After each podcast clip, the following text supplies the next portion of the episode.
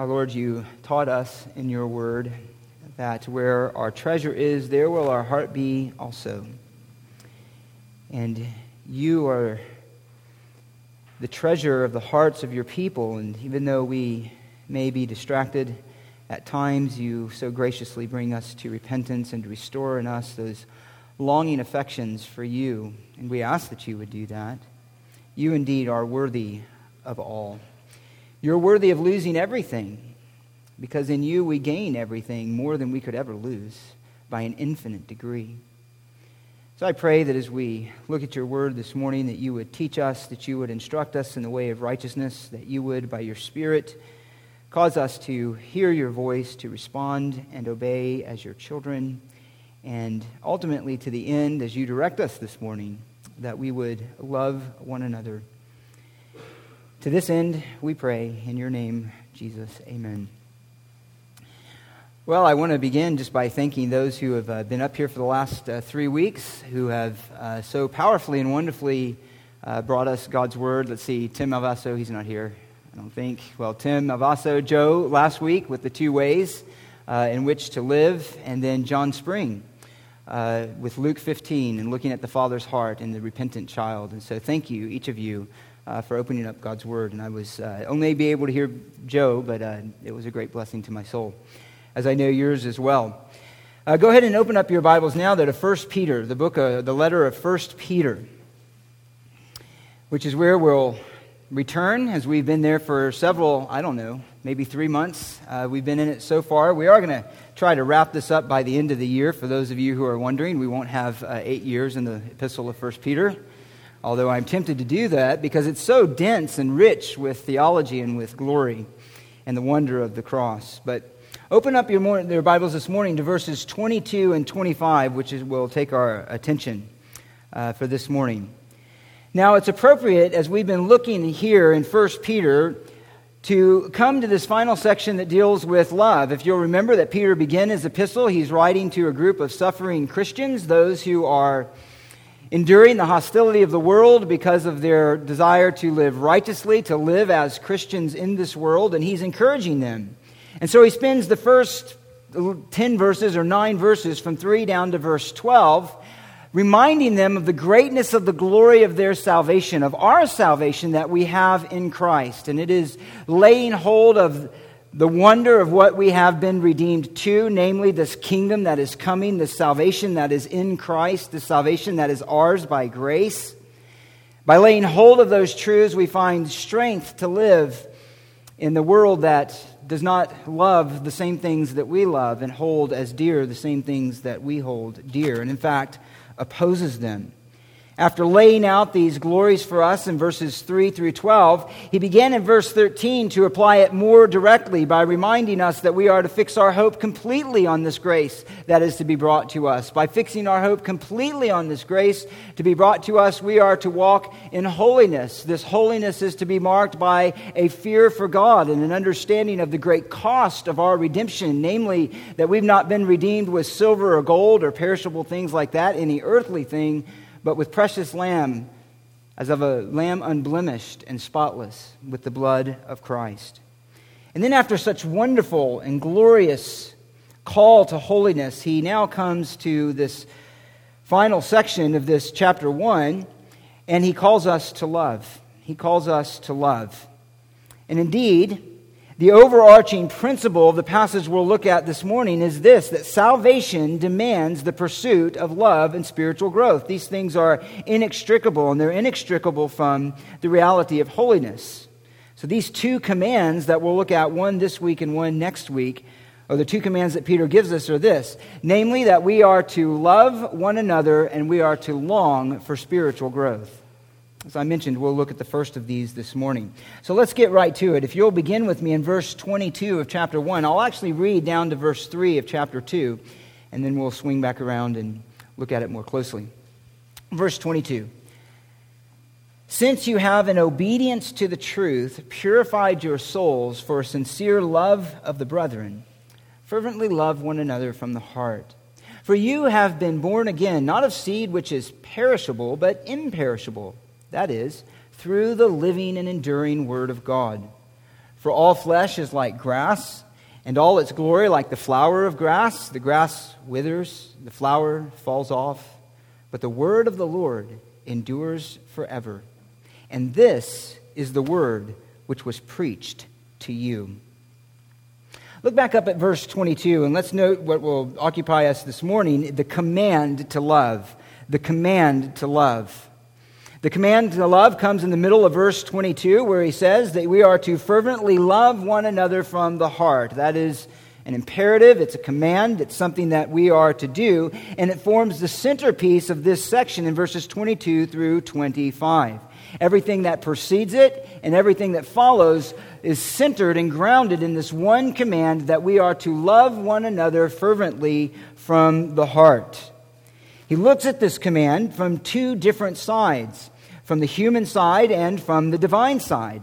From the human side, he looks at the action of us as believers, namely that you having purified your souls for this sincere love of the brethren. And then next, in verse 23, he'll look at the divine side. This purifying faith is, in fact, a result of having been born again having been born again by the living and abiding Word of God. So, love for the brethren is an essential aspect of our repentance toward and faith in Jesus Christ. And our repentance and ability to love is made possible by God's gift of spiritual life through His Word. So, both our faith and our hope in Christ, as well as the reality of our spiritual life in the promises of God, find a common center in this fervently love one another from the heart. Now, this is no surprise to us that love is so central to Peter's command here in light of these great realities of salvation. Love is, in fact, essential to God's nature. God is, what? Can you finish it? God is love. That's 1 John 4, chapter 6. Love is, is an essential part of his very nature, and therefore it would be an essential part of those who share in his nature by the Spirit. Love is central to God's law. We usually think of law just in terms of do's and don'ts, those type of things. The whole Old Testament, the whole laid out detail of the law of God is actually an expression, a detailed expression of how we are to love God and to love our neighbor. Jesus summed up the whole of the law in this that you are to love the Lord your God with all of your strength, with all of your mind, with all of your heart. And the second is what? You are to love your neighbor as yourself. That is the whole of the law to love God and to love neighbor, to love others, and particularly here, to love the people of God. So, put simply, behind this command is the reality that there is no reality of spiritual life where there is no love. That's put quite simply. That's the message of Scripture in terms of how the reality of God's life works itself out in us and is demonstrated in us is that we love one another. So, love for God and love for neighbor are bound to one another in a way that cannot be separated. The goal and the end of our obedience is to love the brethren. And that is the ultimate expression and proof of our love to God. This, again, has been central not only in the Old Testament, this command to love, but it's central throughout the New Testament, which is where we more commonly think of it, is Christ's commands that we are to love one another. Let me just, in introducing this command, uh, take you through a brief tour. These passages that you're well familiar with, familiar with, but uh, come from the lips of Jesus and from his uh, prophets, his writers of Scripture. So just read with me, I'll uh, follow along with me. In John 15, he says this This is my commandment, that you love one another just as I have loved you. Now, before that, he just said, If you keep my commandments, you'll abide in my love. I've kept my Father's commandments, abide in his love. He's spoken these things for our joy. And he sums up the essence of his commandments to us in this, the singular commandment that you love one another just as I have loved you. Greater love has no one than this, that one lay down his life for his friends. You are my friends if you do what I commanded you. Verse 17 This I command you, that you love one another. He says the same thing previously he did in chapter 13, verse 35. A new commandment I give to you, that you love one another, even as I have loved you, that you also love one another. By this, all men will know that you are my disciples if you have love one for another. Romans 12, he says this. He sums it up in a similar way. After laying out the great glories of the gospel, he says, in applying these great glories to the life of his people, he says in verse 10, Be devoted to one another, Romans 12 10, in brotherly love. Give preference to one another in honor. Says the same thing in chapter 13, verses 8 through 9. Owe nothing to anyone except to love one another, for he who loves his neighbor has fulfilled the law. For this, you shall not commit adultery, you shall not commit murder, you shall not steal, you shall not covet. And if there is any other commandment, it is summed up in this saying, You shall love your neighbor as yourself. Love does no wrong to a neighbor, therefore, love is the fulfillment of the law. And this goes on and on and on. Love is the commandment of the gospel and the fruit of obedience to Christ and the reality of spiritual life. Indeed, it's impossible then to legitimately claim love for God and not have a love for the brethren, not have a love for other Christians, not have an obedient love for his people. If someone claims to love God and does not love their brethren, that claim is hollow, it is empty, it has no spiritual reality to it. It is an empty profession of faith. Let me just read to you one verse. Uh, this, this has a lot of applications in terms of discipling one another and counseling one another. This, this particular truth comes up quite a bit. But let's just listen. Let me read it to you. It's out of 1 John 4:20. He says, "If someone says I love God and hates his brother, he is a liar. For the one who does not love his brother whom he has seen cannot love God whom he has not seen. And this commandment we have from him that the one who loves God should love his brother also. Whoever believes that Jesus is the Christ is born of God, and whoever loves the Father loves the child implied there born of him." And by this we know that we love the children of God, when we love God and observe his commandments. Why is love for our brother demonstrated by love for God and observing his commandments? Because God's commandment to us is what? Love one another, to love the brethren. And so when we love the brethren, we are demonstrating, in fact, our love for God. For this is the love of God, that we keep his commandments, and his commandments are not burdensome. In other words, to love the brethren, then, in this context, is not a burden. It is, in fact, the expression of the reality of our heart, the deepest longing of our heart. Let me put it negatively. To not love the brethren, for us not to love one another, is sin. For us not to forgive one another sincerely from the heart is sin. For us not to seek to treat one another with kindness is sin. For us not to be tenderhearted towards one another is sin. The, all of these are expressions of the reality of love. So if you go your way, out of your way to avoid immorality, if you guard your eyes from everything that's impure, if you go out of your way to not use foul language and only have speech that doesn't swear and model the world, if you read your Bible and pray because you don't want to be lackadaisical in the spiritual disciplines, and if you do all of these things but you don't actively pursue love for one another, then it is to have missed the mark of spiritual life. Paul said the same thing, didn't he, in 1 Corinthians 13? If you give your body to be burned, if you speak in the tongues of angels, if you do all these incredible things, but you don't have love, then you have what? What does he say? Remember? He said, You have nothing. You have nothing. Love is at the very heart of what it means to know God. It's what, what it means to know God. Therefore, to not love the brethren is to miss the mark of holiness. So, the first thing that Peter is going to point us to here is that the command that we are to love our brethren as an expression of our salvation and our hope in Christ. Now, let's look at this love and consider it having given us the command, I want to look for the remainder of the message at four aspects of this love. Four aspects of this love. Namely, and I was just on a roll with C's, so uh, forgive me. I'm going to try to make them all fit. But here's the four aspects of love the condition of love, the character of love, the company of love, and the continuity of love. I'll repeat those. The, command, the condition of love, the character of love, the company of love, and the continuity of love. Of course, those are all under the command of love. Uh, I'm so thankful for a thesaurus. Let's look first here at verse 22, the condition of love. Look at what he says at the beginning of the verse. Since you have, in obedience to the truth, purified your souls for a sincere love of the brethren. So Peter begins and introduces this command to love by looking at the human side. And essentially, he's referring here to our faith in the gospel, our repentance and faith in the gospel. That's right at the beginning, since you have an obedience to the truth. The truth here is simply another way to speak of the gospel that was preached to them and that was preached to us. Just to give you an example of this, in Galatians 2.5, the gospel is, uh, he refers to the gospel as the truth of the gospel.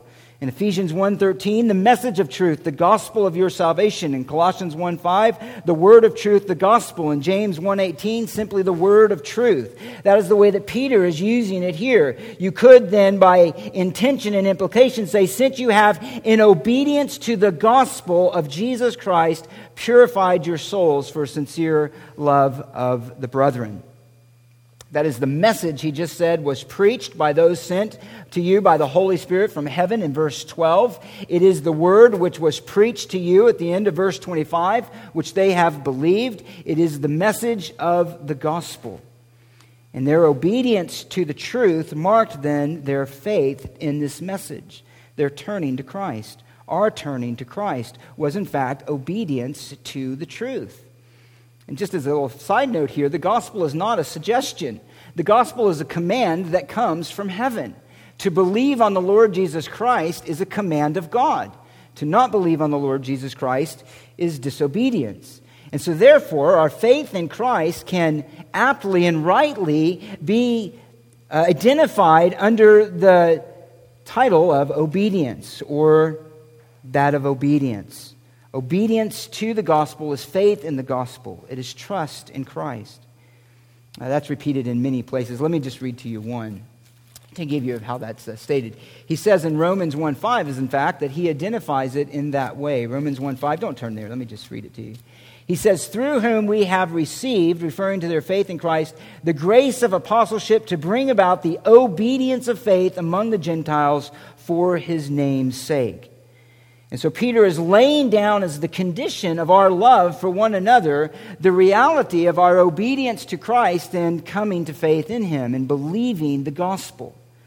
Obedience is not limited to initial faith in the gospel, but that same obedience that remarks the reality of salvation, faith in Christ as Lord, is the basic posture of heart that marks a true believer obedience to the truth obedience to the truth. The very beginning of our life is obedience to the gospel of Christ. And it is something that we do. It is something that we do. He, he puts this for those who are interested in an active voice. That means he's laying the, the action of this obedience on us, us who have responded. We are the ones who've responded in obedience. We are the ones who heard the message and believed in faith. We are the ones then who repented and turned away from sin. Those are all actions that we had to do. We had to obey the word that we heard. Now, for all of our Calvinist friends here, then we would say, well, isn't that something that is a gift of God? And the answer to that is yes. Peter's not saying our faith or our obedience was the ultimate means of being purified, as if life could come out of death, as if light could come out of darkness, as if purity and impurity could come out of impurity and enslavement to lust. Now, that's clear in other places. But here in this passage, he is looking at through the lens of human responsibility in response to the message. Now, he's going to say next from the divine side and say, well, that ability to respond was in fact because God first did a work in you by giving you life. You who were foreknown, you who were chosen, you were who adopted in Christ before the foundation of the world.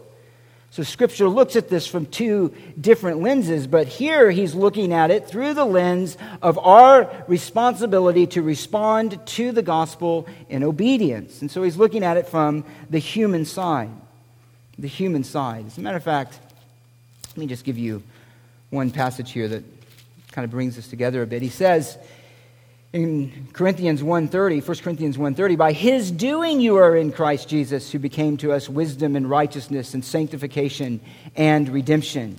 It repeats something similar in verse 11 of chapter 6, but some of such were some of you, that is those marked by a life of sin, but you were washed, but you were sanctified, but you were justified in the name of the Lord Jesus Christ and in the spirit of our God. So there was response of faith in the message, and yet that faith was in fact an, a fruit of the prior work of God in the heart. But here, he's looking at it from the advantage point of our obedience to Christ. From our obedience to the gospel was in fact a purifying of our souls, from our souls. And so he's emphasizing here the result of that internally, of our obedience. And he re- refers to it as being purified of your souls, purified in your souls. What does he mean here? And how does this connect with love? Let me just, just quickly note here. This term purity is actually used, it's a verb, he uses it two times or seven times in the New Testament. Uh, several of those times, most of them, I think it was about four, are referred to ceremonial cleaning. So, in other words, the Jews, before they would come to the Passover, they purified themselves. They, that kind of idea.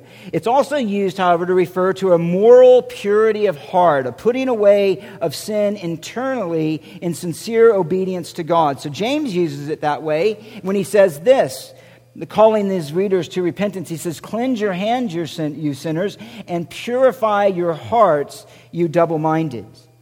It's that internal uh, inner purity, moral purity that comes as we gaze on the glory of Christ and the hope of heaven. That's 1 John 3 3. Those who have this hope fixed on him purify themselves even as he is pure.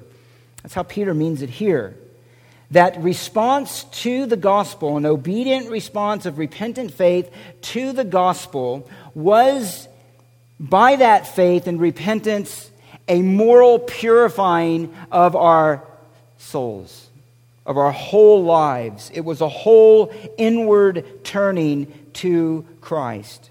It was a putting away of the ruling power of sin that previously characterized our life to embrace Christ and to embrace the gospel in all that it was. Purified from what? Purified from what? Well, here, in relation to the sincere love that is to be the fruit of this purification, the end of it, it is purified from all of those things that marked our lives and marks those who are outside of Christ that cause a failure to love one another. So, Paul mentioned it earlier in Romans 13, but the whole of the Ten Commandments forms the negative side of the failure to love one another. The tendency of fallen man to dishonor God, dishonor parents, steal, lie, murder, covenant, all of those covet are a failure to love. What characterized our life outside of Christ? Well, I won't read all of these lists. But let me just read to you some of these lists. In Galatians 5, you're familiar with them. What were we purified from? Well, the deeds of the flesh, which are evident, which are immorality, impurity, sensuality, idolatry, sorcery, enmity, strife, jealousy, outburst of angers, disputes, dissensions, factions, envying, drunkenness, carousing, and things like these. At some level, those are what marked the life of those who are outside of Christ. Those are the deeds of the flesh. Let me give you one more Romans 1. I won't read all of them I have here. But Romans 1, he says this What is the mark of a people given over? He says they are filled with unrighteousness, wickedness, greed, evil, full of envy, murder, strife, deceit, malice, gossips, slanderers, haters of God, insolent, arrogant, boastful, inventors of evil, disobedient to parents, without understanding, untrustworthy, unloving, unmerciful. That's a pretty comprehensive list.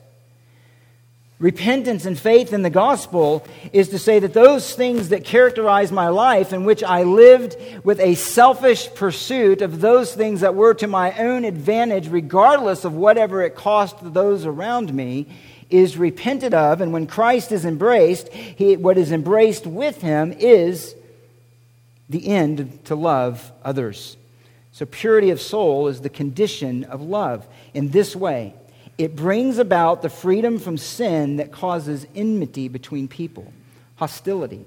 That's why, right after this, what we'll look at next week, he says, Therefore, putting aside all malice, deceit, hypocrisy, envy, and slander. Those things that divided you, those things that caused for the destruction of others, those things that were to the ruin of the soul, you put them all away when you came to faith in Christ. You're to put them all away as you pursue growth in Christ. Now, I just want to mention this briefly. How are we to understand this? I think this, this causes a bit of confusion because some who are even yet unbelieving can hear that list and the other list that we could read and go, well, uh, doesn't really characterize me. I don't see myself as full of envy, murder, strife, outburst of anger, dissensions, gossips, and all of those things. As a matter of fact, I was a pretty good person. Now, in fact, what, what came to my mind particularly is uh, this week was this. Some of you all know that Charles Krauthammer died recently, and beloved political commentator. And if you listen to those who eulogized him all across uh, the TV, uh, one of the things, there's a few things that came up consistently. One is how he was a kind person. He was a kind person. He was a civil person. And actually, in that whole world, was one who stood out by the way that he treated others with honesty and integrity.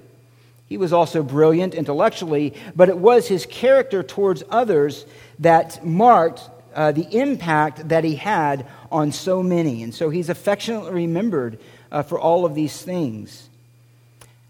So, did Charles Krauthammer and people like Charles Krauthammer need to purify themselves for a sincere love of the brethren? What indeed did they need to purify them some? In fact, there are many unbelievers who act more loving and gracious and are kind than a lot of those who name the name of Christ, right? We know that. It's sad, but it's true. So, in what way then would someone like him, so beloved by many and maybe those that we know, have to purify their souls for a sincere love of the brethren? Does that apply to everybody, even the good and the kind who are characterized by those things in their life? And the answer is yes. And let me give you at least just two reasons here, briefly. You know them. The first is this He didn't do that perfectly, right? There is sin yet that needs to be atoned for.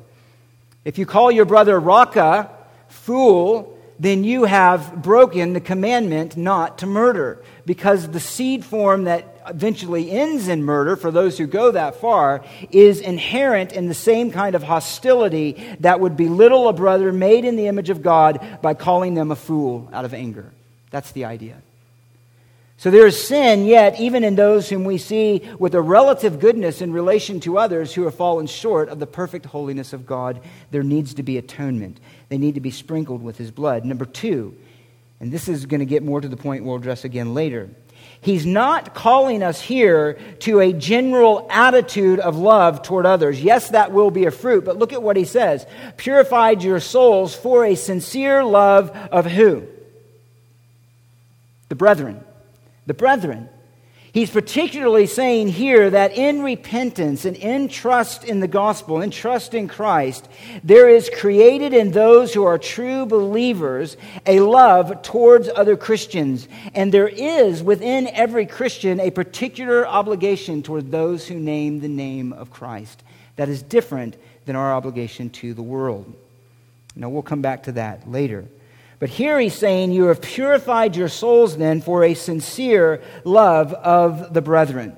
And let me make one more note on this. And I really want to rush to the end here, uh, but not go too fast. This is a concept that I would suggest, and we, we know this. This is a concept, what Peter is driving at here, and all of Scripture really, that is foreign to probably most of us here in this room and American Christianity. The idea, in terms of how we are usually presented with the gospel, is this it's all about my individual relationship with the Lord. And that is true. You must repent. You are individually responsible to believe the gospel. You are accountable as an individual before God. Absolutely. You are accountable for the effort you put into your sanctification. You are accountable to your obedience to Christ. However, it's more than that. When we were saved, we were saved into the body of Christ. We were saved into the family of God. Our obligations towards Christ do not terminate with us as individuals, but on our service and love to those who name the name of Christ. We generally don't think about salvation in that term. That's why people can kind of go to church or not go to church. That's why people can commit or not commit. That's why people can kind of hide out and do their own thing and say, I listen to sermons online and that's my Christianity. And occasionally I'll drop in and grace some congregation with my presence as it suits me. That is not what it means to be saved. To be saved is to be saved into the body of Christ with all of the privileges, responsibility, and accountability to live that out in our lives. You have purified your souls for a sincere love of the brethren. So, this then is the second point the company of love. The company of love. The end of it, he uses a construction here that says, where he says for, is saying the purpose of, you could uh, interpret it that way, the purpose of this obedience of, to Christ, to the gospel, to purify our souls, is to the end that we would obey the command to love the brethren to love the brethren. So the embrace of salvation in Christ is an embrace of all of those who belong to him as well. Again, it's not a general attitude of love, it includes that, but it is a particular and unique love for those who are in Christ. In fact, Jesus, as you remember, in John 13, we read it earlier, says it is that particular love that we have for one another that marks our witness to the world. It's distinct, it's different. We have a care and a concern for one another that is marked as unique among the family of God. Now, just I want to illustrate this because I think it's important enough to, to do this. I wasn't sure if I'd take the time, but, and I'll just mention this briefly. But I want to give you an example of what, what does this mean practically? What does this mean practically? Let me give you one example from Scripture. It's this. Now, you'll remember in 1 Corinthians 10, get to 1 Corinthians. 1 Corinthians 10, Paul is addressing this sort of moral conflict, this spiritual conflict that some of the believers had living in a pagan society. Right? So there was food that was offered to idols, and some saw this food as contaminated. They couldn't take any part in it. And others said, hey, that food is just food. It's a lot cheaper when you sell it on the market after it's sat before a statue for a little while. I'm going to do it and enjoy it. I get steak for half the price. But some believers were bothered by that because they saw that as still being contaminated again by having been food that was offered to an idol. And so Paul gives uh, a, a, situation here. He says, if, if one of the unbelievers invites you and you go, want to go to eat anything that is eat anything that is set before you without asking questions for conscience sake. But if anyone says to you, This is meat sacrificed to idols, in other words, this is the believer he's talking about, whose conscience is bothered by the fact that he knows where that meat came from. Maybe they were a new believer. Maybe they were just saved out of that and they're hypersensitive to those kind of things. So now you think about this. This is an evangelistic situation, isn't it? What would most of us say? Most of us would say, we'd say to the believer, hey man, get over it. It's just this. This is our, we're going to witness to this guy. We're going to tell him about Jesus, right? And then we'd go ahead and eat the food so as not to offend the unbeliever. But Paul goes in exactly the opposite direction. If you know that your brother's confident, or conscience is going to be bothered, he says this do not eat it for the sake of the one who informed you and for conscience sake. In other words, he says, look, you're in an evangelistic situation. Somebody puts wine on the table. In that case, you know, that would be more modern. Or something else that is offensive to them. His point is offend the unbeliever, but do not offend a fellow brother in Christ. Why? The priority of your love is for that believer, not for the unbeliever. Now, that's very different than the way that we usually think, but that's exactly the way that God instructs us. And that's what Peter is pointing to here. He says, You have purified your souls for a sincere love of the brethren. The company and the focus intentionally of our love is to be those who are within the church. That means then that we give one another the preference. We prefer one another. We prefer one another over other things. Now, what is the character of this love? What is the character of this love? Uh, he says, he describes it in several ways here. He says it is uh, fervently love one another from the heart. He says it is to be unhypocritical. So it's fervent, it's unhypocritical, and it's from the heart. So he's not calling us just to specific actions. He's not even calling us necessarily to, to, deeds of love, specific deeds, or some kind of religiosity. The command he's giving here cuts to the intention of the heart. One, I think, captured this well. It says, The love that Peter has in view is neither a warm, fuzzy feeling nor friendships around a coffee pot after worship. It refers to righteous relationships with each other that are based on God's character, which Christian behavior reflects. It is a commitment that we have to one another that goes deeper than mere friendship, that goes deeper than mere preference for somebody's personality or likability. It is a love that is to reflect the character of God and of Christ Himself and he describes it in different ways. It is with sincere or without hypocrisy. That means it's not merely outward form, it's not merely with words. 1 John 3:18 says, "Let us love not with word or tongue, but in deed and truth." But even though we can love in deed and truth in terms of actions, it is the internal reality that God is the most concerned about. It is without hypocrisy, it is from the heart. It is motivated out of internal spiritual reality. That means then that it's a love, as we mentioned earlier, that truly forgives, not merely in word, but with inward commitment. It means that when we forgive one another, we do so unhypocritically. We don't say, I forgive you, just to save face, but it means we are committing our heart to release them from that sin to not hold it against them, to not hold on to it in resentment in our heart, to not hold on to it with a repeated hatred that leads to bitterness of heart and division among relationships. That's why when we come to the Lord's table, we are reminded if you have anything in your heart that is held against another, now is the time to deal with that. Otherwise, we would come to the table in an unworthy manner. Without hypocrisy means this that we can rejoice truly in the success of another without hidden resentment of envy and jealous, jealousy. We can actually rejoice in those who receive blessings that we want for ourselves, but maybe God has denied them. Without a, without a heart of envy towards them, without a heart of resentment, without a heart of jealousy. It means without hypocrisy that we do our acts of service and follow through as they're needed and we don't stop once it becomes inconvenient. It is without hypocrisy. He captures that in the next one, too. It's to be fervently, fervent. We love one another fervently. This adverb is used two times in the New Testament, actually. Uh, one time to refer to how Christ prayed fervently in the garden before his crucifixion. It was with intensity. And it's used another time in Acts to refer to the group that was praying for Paul when he was in prison. It's love that seeks to do good, it's self denying and cannot abide with self love. You cannot have a self love as, an, as can, self love cannot have a grip on your affections and you obey this command or me, which I'll actually illustrate in a sec.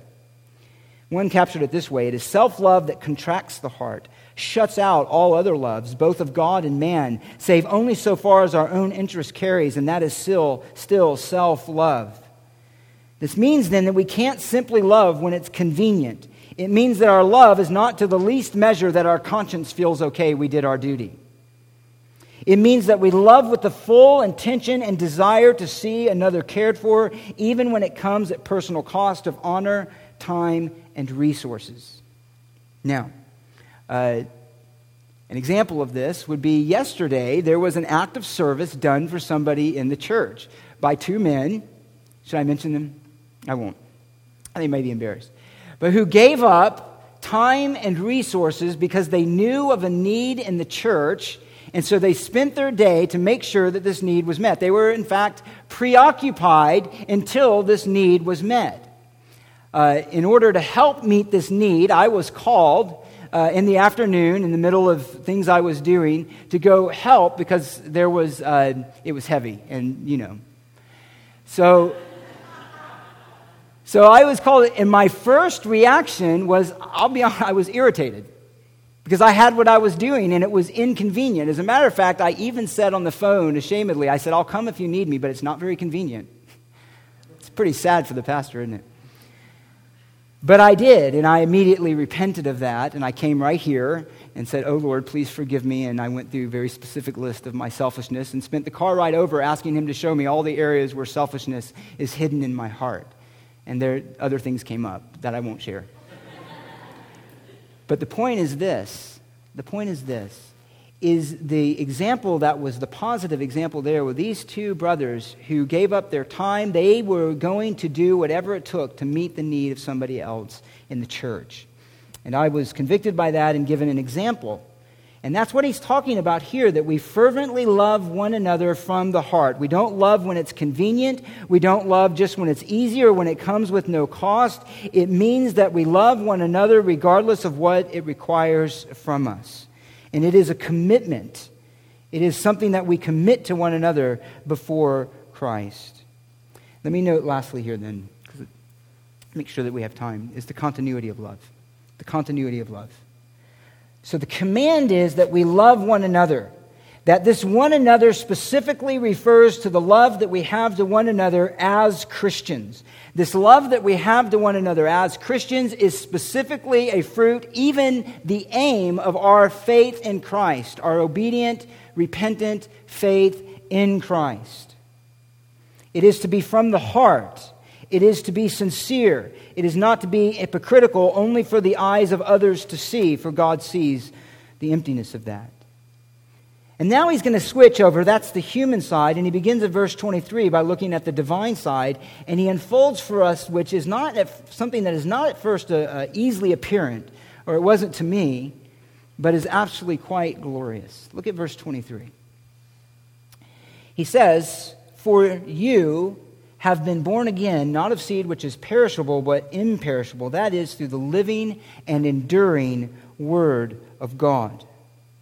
Peter now turns, as I said, from the human side of our obedience to the gospel and to love one another to the divine source of both, the divine source of the obedience to the truth that he mentioned earlier. And namely, it is this the manifestation of life generated by the spiritual energy of the Spirit working through the Word.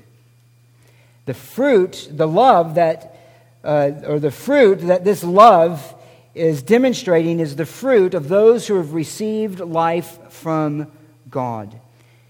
I mentioned earlier that when he says, have, You have purified your souls, that's an active voice. That means that they are the ones who've done it. You are the ones who've done it. You believed. You repented. Now, when he says born again, he uses as a passive voice. In other words, this is something that was done to us, this is something we received. He's already established at the very beginning in verse 3 that it's God and Father of our Lord Jesus Christ who, according to his great mercy, has caused us to be born again to a living hope. That's something that God did. God did it. We received that work of God, namely of his regenerating power. Now, he highlights this reality once again and by saying this and bringing this in here, he's also undergirding the reality that we who have been born again have been born again into a family. So he's undergirding the reality that it is to a specific family, it is to a love of the brethren. But he introduces another concept here, and namely, it's that of its connection to Scripture, the connection of the new birth to Scripture. Now, this leads to two questions that I want to ask and answer for us here to get at what he's saying. The first is this In what way is Scripture the cause of new life? In what way is Scripture the cause of new life? The second question is this How does this fit, this, this explanation of the enduring nature of Scripture, fit with Peter's command to love? It can at first glance seem a little bit disjointed, but it is anything but that. Let's note first in what way is Scripture the cause of new life? Well, we need to first remember that natural man unaided by the Spirit of God, will always reject the truth. Always. Every time will not repent, will not receive the truth in this kind of purifying faith and of obedience to the truth that he mentioned earlier. To the natural man, 1 Corinthians 2:14, could you say it with me? The natural man does not accept the things of the spirit of God for they are spiritually appraised. In other words, there is a spiritual reality in the truth of God and in the words of God that a natural man, unaided by the Spirit of God, simply cannot comprehend. There's no spiritual organ within them or capacity to understand the truth in a believing way. In a way that causes the soul to say, Yes, the Christ that is presented in Scripture is the Christ that I will give up everything to gain. That the Christ who is presented in Scripture is the Christ that is that glorious and that wonderful and that much of a treasure, in whom are hidden all the wisdom and the treasures of God, that I would lose everything to gain. The natural man doesn't do that. Many of us heard the gospel preached long before we actually received it, right? I did, Trish did, others did. We heard the gospel, but it was not connected within us with any kind of conviction that caused us to turn from our wicked ways. I heard the gospel and loved my sin. And it was the same with you, many of you. So it's not it's not something that just came out from within us, this new birth. You were dead in trespasses and sin. I won't go there, John 8. I'm just going to reference it. But he says to these leaders, Why can you not hear my word? His answer is, is because I speak the truth, and you are of your father, the devil, who's a liar from the beginning. Whenever he speaks, he speaks from his own nature, and he speaks lies. That you'll believe, but the truth you will not believe. Why? because you're not of mine. And so that's every unbeliever. Many hear the words of Scripture and the testimony of Christ and leave unchanged, unaffected, and unbelieving. So, what does he mean here? It's only when the Word of God is aided by God's Spirit that the message of the words of Scripture become the means out of which life is brought forth and it works together in some mysterious way, wherein the words and the truth of Scripture and of the gospel are attended with the power of the Holy Spirit within a person, such that the response is life and faith and obedience to the truth and embracing of Christ. That's the idea here. Let me, let me borrow somebody else's words. I think explain this well. The testimony of the Spirit is more excellent than all reason. For as God alone is a fit witness of himself and his word, so also the word will not find acceptance in men's hearts before it is sealed by the inward testimony of the Spirit. So the word and the Spirit are so intimately bound that the gift of life by the Spirit cannot be separated from the ministry of the word so that it is the Spirit who gives life, and He gives this life corresponding to faith in the truth of the Scripture. There's mystery there, but that is the way it is presented to us. One kind of captures this inward. This is my last quote, but I thought he did well the inward experience of this. He says this The word brought within the soul by the Spirit lets it, meaning the soul, see its own necessity and Christ's sufficiency and convinces it thoroughly and causes it to cast over itself upon him that is Christ for life. And this is the very begetting of it again to eternal life. So that means this when he says you have been born again, not of seed which is perishable, but through the living and enduring word of God, that means at a point in time when you heard the gospel or remembered the gospel that was preached to you, the Spirit of God so attended those words with power that it overcame the natural spiritual death and produced in you life that embraced Christ as he was presented in Scripture and gave everything to have him. That's the idea. That's the idea. How all that works together is ultimately satisfied only in the mind of God. But it is to say that this word came to us who know Christ with power such that by the Spirit of God and God's plan, this word produced in us life. It produced in us life. Let me just really quickly give you a way that Jesus put this. Obviously, there's a lot more to say on this, but let me, let me just let you hear it this way.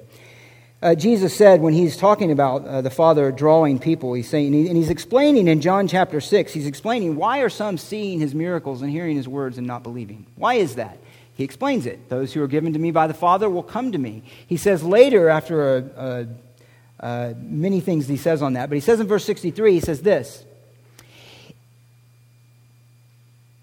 And this is in response to those who said, This is a difficult statement. Who can listen to it? Jesus says, Look, it is the Spirit who gives life. The flesh profits nothing. The words that I have spoken to you are spirit and are life. Simon Peter later said to him, Lord, to whom shall we go? You have words of eternal life. Encapsulated in the very words of Christ and in the words of Scripture is the truth that leads to eternal life. And it is a life that comes through an embracing of that truth, which is in itself a result of the Spirit of God who gives life. So that he gives life through the words of Scripture. So, how are those things connected? Because the Spirit attends them with power. Now, let me ask you this question How do you hear God's words? How do you hear them? Are they words of life, words of hope, words of authority, words of glory? Or are they words that bear little or no power in your soul more than any other words? Can you read the Bible or another book with the same effect for both? Can you have as much spiritual and a power and authority from a book about the Bible or a book that has moral virtues as you do from the very words of Scripture? For a believer, it's not so. For a believer, there is a unique power in the Word of God that satisfies the soul like nothing else can. Do you see in Scripture the words of God and the voice of Christ? Mere religion, mere knowledge, or even assent and belief in Scripture alone is not saving, nor do those things alone affirm life. The Pharisees affirmed every word of the Old Testament, and then some. That was the problem. It is Scripture that is embraced and loved and longed for and rested in as the words of the living God that are bread and food to our souls. That, that is what it means then to be born again by the living Word. And that's the relationship that believers have with the Word. So, question number two then He's focusing here on the eternal nature of Scripture. So the second question is this What is the connection then between the Word of God and the command to love? How does all of that fit in then with the command to love? Noted, he said, he began this verse with for. He's explaining this. He's explaining how this is coming about. For you have been born again, again, not of seed which is perishable, but imperishable. That is through the living and enduring Word of God simple answer is this Peter is marking the enduring nature of love as the fruit of the life that was brought into being through the living word. Let me say it in another way Love is bound to our faith in the gospel of Christ. And faith in the gospel of Christ is bound to God's gift of life through the living and abiding word. So the eternal nature of our love is equal to the eternal nature of the word by which we were given life and brought to the obedience of faith. That's the comparison that he's making here. That's the connection. Notice what he says You were not born again uh, from seed which is perishable. And here's the connection. It might just, sorry if this offends your sensibilities. But the, the connection he's making here, the parallel is this the imperishable seed is the human seed that creates human life. Okay? There's a seed and there's an egg. The seed meets with the egg, life comes forth, and that's where all of us come from and it fills the world. He's saying that is a perishable seed. Sperma is the idea. There's a perishable seed which brings forth perishable things, that brings forth perishable life. Every life that comes into this world is ultimately going to end. It's not going to last forever. But there is another seed here that he attaches to the Word of God, and he says it is imperishable. It is imperishable. The life that is brought forth by the seed of the Word of God will never end, it will never cease to endure. It is eternal life. And that's the idea. That's the comparison that he's making here. Human seed produces human results, natural life, and even in its most glorious, is temporary and destined to perish. Human seed produces kings and queens and kingdoms and every manner of earthly glory, everything that impresses the kingdom of men, all of the pomp and the splendor of the nations. In their context, they would think of Assyria, Babylon, in their current context, Rome, which was the glory of all of the earth. He's saying those things will perish. We might say the kingdom of America if we could look at it in that way, with all of its wealth and its power and its privilege and its esteem and its honor among the nations, is a kingdom that is from perishable seed and will perish. It doesn't endure. Babylon lays in ruins. Assyria was defeated. Rome fell. Their glory cannot endure.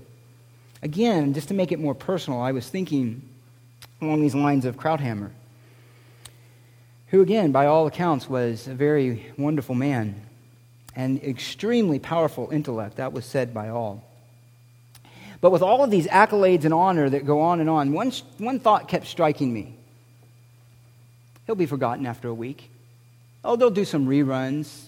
They'll play his words again. But you know what? Life goes on. Life goes on. Who's going to remember him? His family, his friends. But he'll be forgotten. Other articles will come. Other voices will come with power. And they too will fall away and they will end. Nothing in this world, in this present age, is to last and will last. It will be destroyed. And the contrast he's making here is with imperishable seed of the word. The imperishable seed of the word, which produces faith in Christ and life and love for the brethren, is something that will never perish. Never perish. It's as eternal as the word of God itself. And then look what he says, verse 24 He says this For all flesh is like grass, all its glory like the flower of grass. The grass withers, the flower falls off, but the word of the Lord endures to ever. Let me give you just another observation here, which would be a particular encouragement to us and to his original readers, and it's this. Peter is here drawing from the Old Testament. You can tell by the way it's written. He's drawing from the Old Testament, particularly, he's drawing from Isaiah 40. Isaiah 40 marks a transition in the book of Isaiah. And this transition is that he's speaking now no longer to a people whom he's warning of captivity, the coming Babylonian Empire, but now he's promising them deliverance from that captivity. So he's speaking to a people whom he's going to deliver. He's speaking prophetically to a generation who will hear these words and know they are the generation that he's speaking of. God will deliver his people. God who is not like the gods of the nations who fall. God who is not like the God of the idols who are nothing, a mere breath, the creation of man's hand. But the God who created all things through whom all of the earth is like dust in the scales for him who created the stars. And so he's reminding them to encourage them that God's promise will stand. The kingdoms which sound seem so powerful now are kingdoms that will fall. The kingdoms that destroyed Jerusalem will fall, and Jerusalem will be restored because I, your God, have commanded it, and I have promised it. Now imagine this. Remember, he's writing to a people who are suffering. And the particular way then that they would have heard this and that we hear this is this that all of the kingdoms that seem to have so much glory, the suffering now that we have through various trials, he says in verse 6 of chapter 1, the suffering he's talking about later in chapter 4 and throughout the book of 1st uh, Peter being maligned, being persecuted, being persecuted for the sake of righteousness, persecuted for the name as a Christian, all of those persecutors will also fall. Their glory is temporary. So, those suffering because of faith in Christ, because of your participation in the new covenant, in Christ's blood, because of righteousness, God reminds us to persevere in love. And that's really where he's going. Persevere in loving one another. Persevere in your obedience of faith to Christ, your obedience to the truth. Persevere in these things. Why? Because that's what lasts forever. That's what marks participation in the eternal kingdom of God. That's the idea. That's the idea. Every promise in the kingdom of heaven is yes and amen in Christ. One said it this way This too shall pass, Peter says to Christians discouraged by hostile society. These trials that you have now will pass. These temptations that you have now will pass. These fears that you have now will pass. The things that you suffer now will pass. But what will not pass is God's kingdom and God's word. So, persevere in love. Persevere in obedient love. Persevere in your faithfulness to the gospel. Don't be discouraged by all that would attack it. And let me tell you, this is particularly precious to those who are suffering persecution. Because that means when we go out into the world, we're not a friend of the world. Sometimes we get too friendly. But when we come together, whatever we endure outside of the word, we come, world, in the world, we come together as the people of God to love one another, to encourage one another, to uphold hands that are weak, to instruct those who are erring, to call them back. That's the way that the love is to work out among the brethren. Sunday morning should be a respite for us who are spending every other day out in the world.